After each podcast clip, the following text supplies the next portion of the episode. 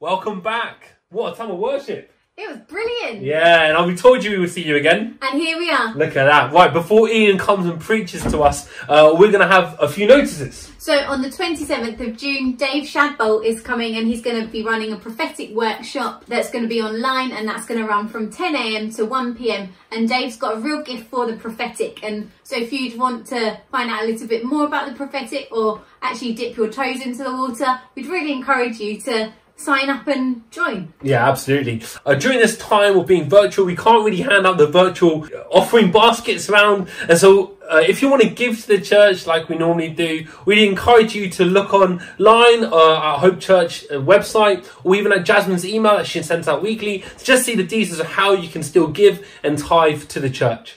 On Wednesday, we have our weekly prayer meeting at 10am and that's going to be online as well. So if you haven't got the details, email Jasmine in the office and she'll give them to you. Yeah, great. We also encourage those who have kids or youth to make sure that they are engaging with the kids' work material that's sent out or what we do with Ignite. Because actually, during this time, it's really important that we still integrate one another with those kind of works that we do as a church to make sure that as lockdown gets lifted, we're still united as a family in kids' work and in youth as well. Uh, lastly, Connect groups are going strong and they're going very well. If you want to know any more details about them or about anything else, we encourage you to email the office uh, Hope Church email address, which is office at hopechurch, the number seven, oaks.org.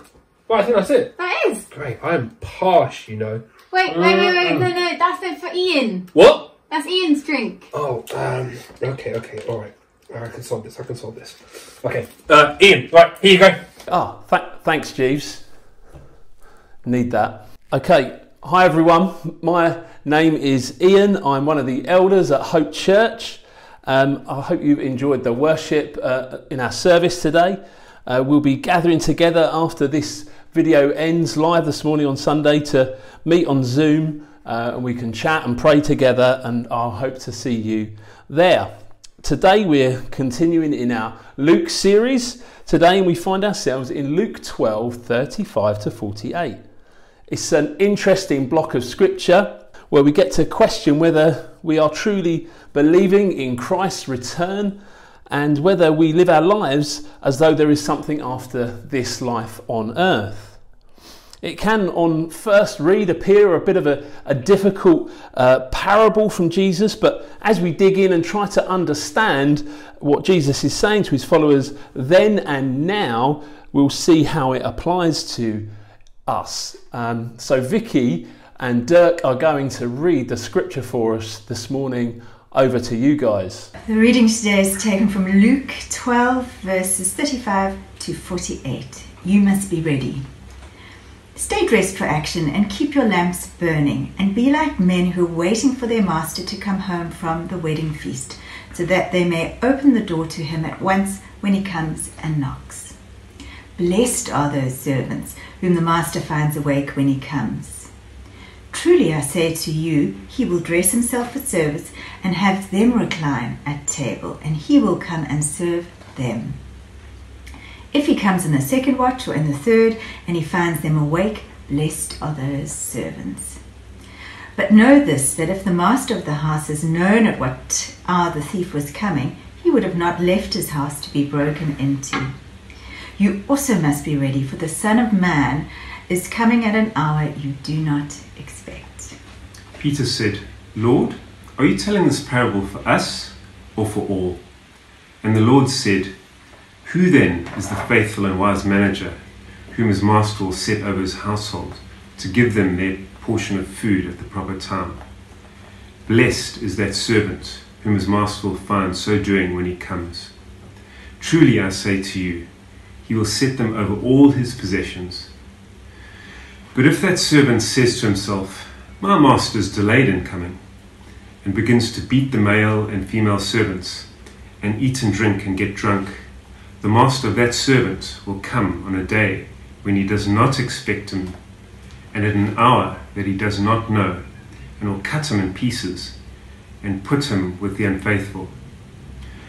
And that servant who knew his master's will but did not get ready or act according to his will will receive a severe beating. But the one who did not know and did what deserved a beating will receive a light beating. Everyone to whom much was given, of him much will be required. And from him to whom they entrust much, they will demand the more.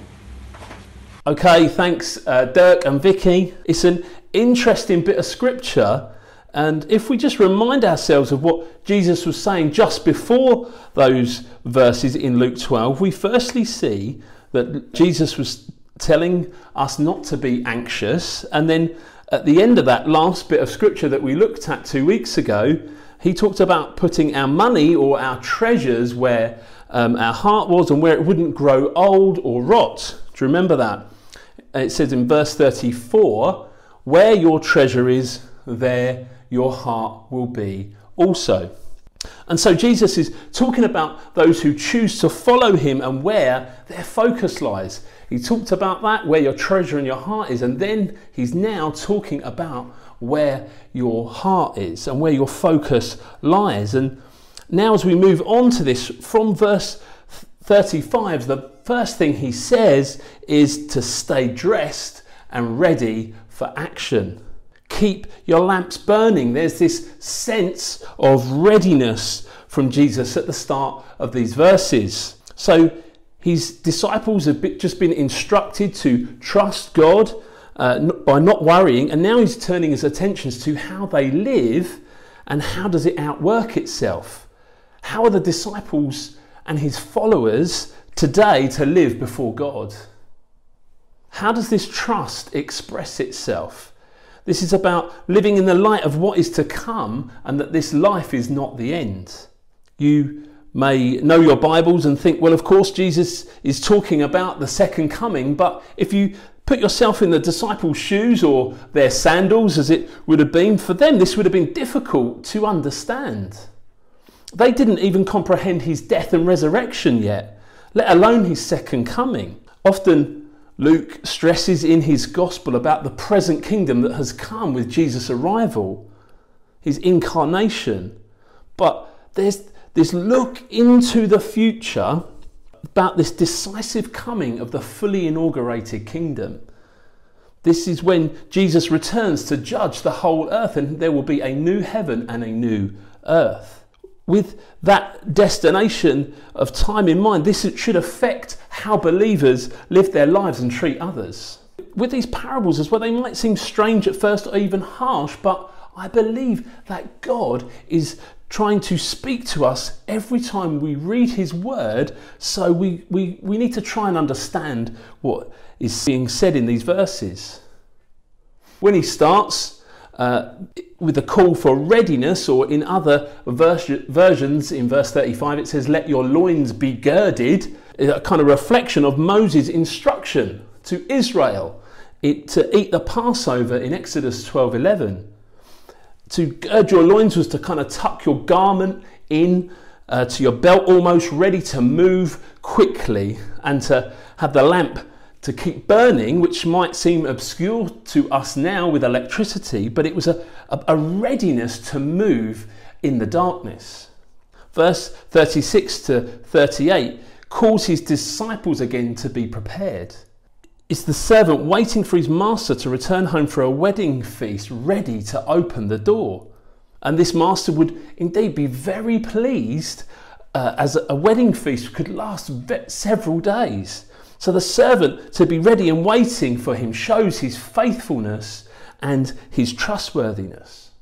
The master's so pleased, he remarkably turns round and serves the servant whilst the servant reclines at the table when he talks about coming in the second or third watch of the night, being aware that Jesus could return at any time.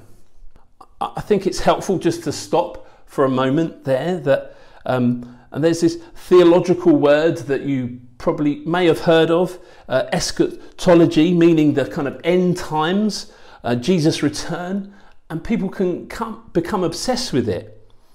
But I think it can become a distraction. So I think what these verses are telling us to do is to not to constantly be looking for signs. All you know, there's wars here or rumours of wars, and and we can waste lots of time, time trying to tie up prophecies and uh, with scripture and world events. I don't think that's what these verses are telling us. It's not for us to know when. Uh, Jesus even instructed that just before he ascended. But what this depicts to us is that we should not forget that one day Jesus will return. We should labour now kind of with one eye fixed on heaven, looking for Jesus' return, being aware that he will evaluate how we lived before him. Have we been faithful what, with what he has A, given us as talents and gifts, and B, what degree of revelation we have had and how we've used it? Have we rejected it? Have we lived it out? It's almost beatitude like as we follow through these verses. It's uh, blessed are those who he finds awake. Blessed are those who is the faithful servant. The picture of the servant reclining at the table whilst the master serves him reminds us of the great banquet table that it, the great banquet table that is talked about in the book of Revelation where in the end time we will feast. That sounds amazing, doesn't it? Revelation 3:20 Jesus is standing at the door and knocking and he comes in and he says he will eat with them. Jesus also refers to the table in the kingdom of God later in Luke 13 verse 29. So Jesus is emphasizing those who will be ready will be blessed. Verse 39 also talks about a thief coming. It's another reminder for us to be ready. As what follows in the next few verses refers to unbelievers. He's saying, if you know what's coming, if you have knowledge of the future, it would change how you live now. How many times have we heard the statement, if we knew then what we know now, it would change? I, I, I wonder how things would look now if if we knew how severe the pandemic would be would have been. What changes would we have made in advance? What decisions what things would you have done differently in your life if you knew then what you knew now? I think i might have made one or two different decisions. If you know what's coming there's a readiness there's a preparation and readiness can look like faithfulness in service and uh, constancy in witnessing. Be ready. He's coming back. Where do you stand before a holy God? Then we have this brief interruption from Peter.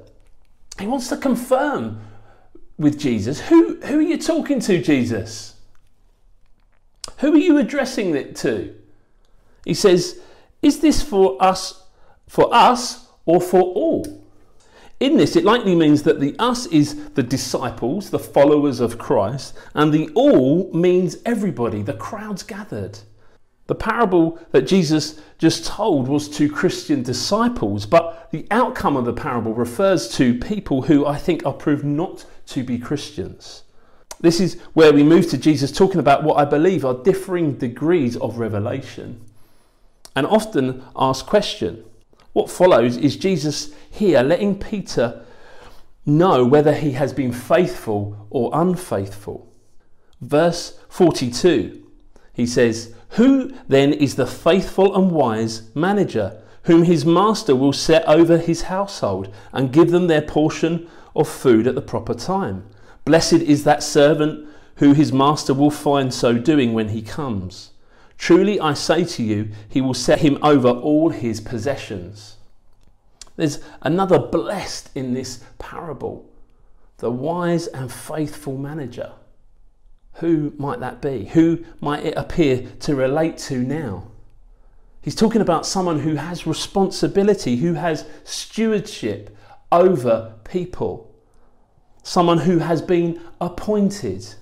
So, leaders, elders, pastors, whoever, whatever responsibility you have, whatever area you are charged with doing, your duties need to be done faithfully until Christ's return. And at which point, it will be good for you, it will be good for them.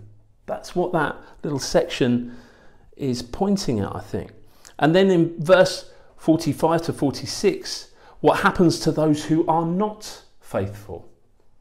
Verse 45 says, But if that servant says to himself, My master is delayed in coming, and begins to beat the male and female servants, and to eat and drink and get drunk, the master of that servant will come on a day when he does not expect him, and at an hour he does not know, and will cut him in pieces and put him with the unfaithful. sounds really harsh, doesn't it? This it can apply broadly, but it is also a reminder for everyone who serves in God's church. Pastors, leaders, deacons, overseers, whatever you want to call it, the one who uses their position and acts selfishly and cruelly or abusively is contrary to the master's, master's wishes and will be put with the unfaithful. Doesn't matter how many professions of faith he's made, doesn't matter how many he's led to Christ, it doesn't matter how orthodox he is, he's going to hell. That's what Jesus says. The master will cut him in pieces and put him with the unfaithful. The picture here is that what Jesus paints is someone who is abusing their position. It's essentially they're paying lip service to Christ but is actually faithless. There's no outworking of their faith. What we read in these verses and the last few are hard to kind of reconcile with the message of grace and forgiveness that is at the heart of the gospel message. But it is true that when Jesus returns, the only hope that any of us have are found in the mercy of our Saviour, Jesus Christ. In His forgiveness, not in our own achievements. It is His faithfulness that saves us and not our own merit. Believers in Christ never need to fear that they might be condemned in the final judgment. So don't read these verses in the wrong way. However, Jesus never allows us to separate our trust in Him from our obedience in Him. Following Jesus' commands is like a mark that distinguishes a true believer, a true disciple of Christ distinguishes them from someone who merely pays lip service to Jesus as their master. They're essentially a disbelieving, faithless servant, and there's a clear contrast between the two types of servant. The faithful servant is one that can anticipate their master's pleasure and rewards, and the faithless one is one who can expect punishment. And these serve as a warning to us all to not fall asleep in this age, to not believe that this is all we're living for. In the last few verses, in verse 47 to 48, and that servant who knew his master's will but did not get ready or act according to his will will receive a severe beating. But the one who did not know and did what deserved a beating will receive a light beating. Everyone to whom much was given, of him much will be required. And from him to whom they entrusted much, they will demand more. There are unbelievers, I think he's talking about, who will not get the same punishment. The, the principle will hold to whom much is given, much will be required. In this context, it means, I think, the more knowledge you have of God's will, the more accountable you are for it and more accountable you are for doing it. This text carries huge implications for the understanding of justice, the justice of God in dealing with people around the world, some of who know God only through natural revelation rather than any gospel witness, that they've never heard the gospel. We were only just speaking about this in Alpha this week. And it's a great question to grapple with. In Romans 1 18 to 23, we see though that every human being has enough knowledge of God to be held accountable before Him at the judgment day. But how much more knowledge and more accountability is there for those who have sat under the gospel? People often ask, but what about those who have never heard the gospel? Well, the answer, I think, is based partly here in Luke 12 that no one will be judged for not obeying the revelation they did not have. We will all be judged according to the knowledge of the truth we have access to. All of us, every human being on the planet, has access, Paul says in Romans 1, to the knowledge of God. That he is to be thanked and he is to be glorified with all the implications that that carries. What seems to be related here is that even though believers in Christ, because our sins are covered by the death of Christ, we are not punished by God at judgment. Never, nevertheless, there is a kind of suffering loss if our lives have been devoted in some measure to false teaching and false ways. Here's the verse that applies here from 1 Corinthians 3 14 to 15. It says that if the work that anyone has built on the foundation survives, he will receive a reward. If anyone's work is burned up, he will suffer loss though he himself will be saved, but only as through fire. These verses are aimed at producing a response in Jesus' followers, in the crowd, and in us today. We can get so entangled with life, focused on other things, even good things like family, career, we can lose our focus all of mankind is heading in one direction. The human race is not cyclical, it is linear. It is going in one direction.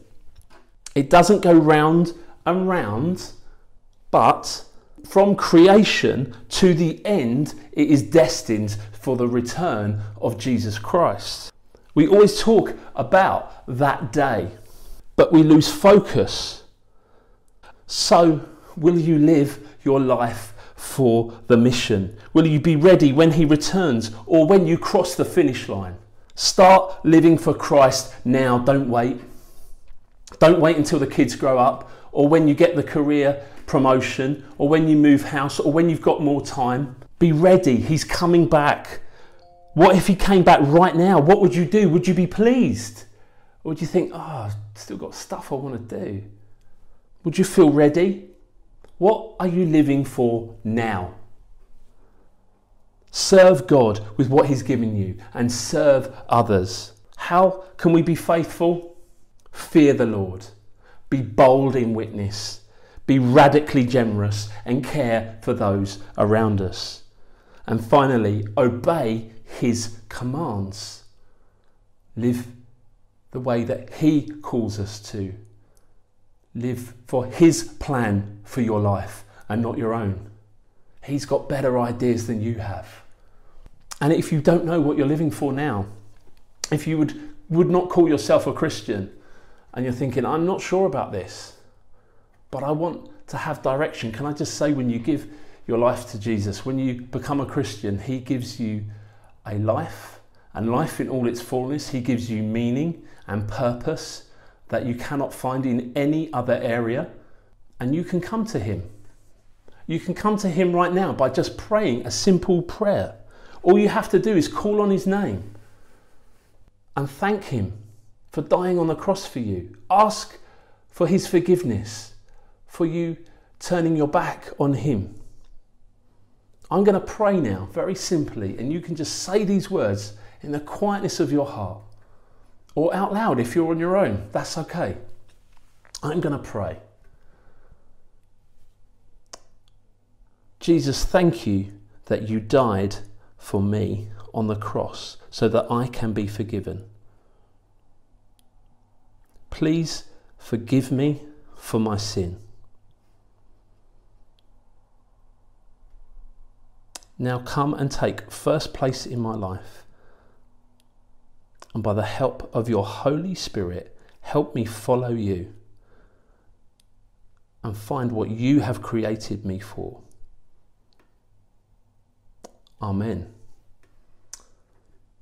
And let's pray, church, for our eyes to be fixed, to be focused on the call of God and what He is going to do one day. Come back. Lord Jesus, thank you that you, you came and you died for us, and that one day you're going to come back and you're going to make all things new. You're going to judge the living and the dead. Lord, help us not fix our eyes on the world around us too much. Let us not get too attached to everything that we might have or um, aspire to now. But Lord, help us keep work hard now, but keep one eye fixed on you coming back. Lord, help us live faithfully. Help us fear you. Help us be bold in witness, be radically generous. Help us be caring for those around us and help us obey you. I pray in your name. Amen. Amen. Okay, that's draw, drawn us to the end of uh, the sermon today. I hope you've enjoyed that. We're going to meet together. If you're watching this live, we're going to meet together on Zoom at 11:15. We get to chat together, we get to pray together. So I really hope to see you there. Thanks for joining us today.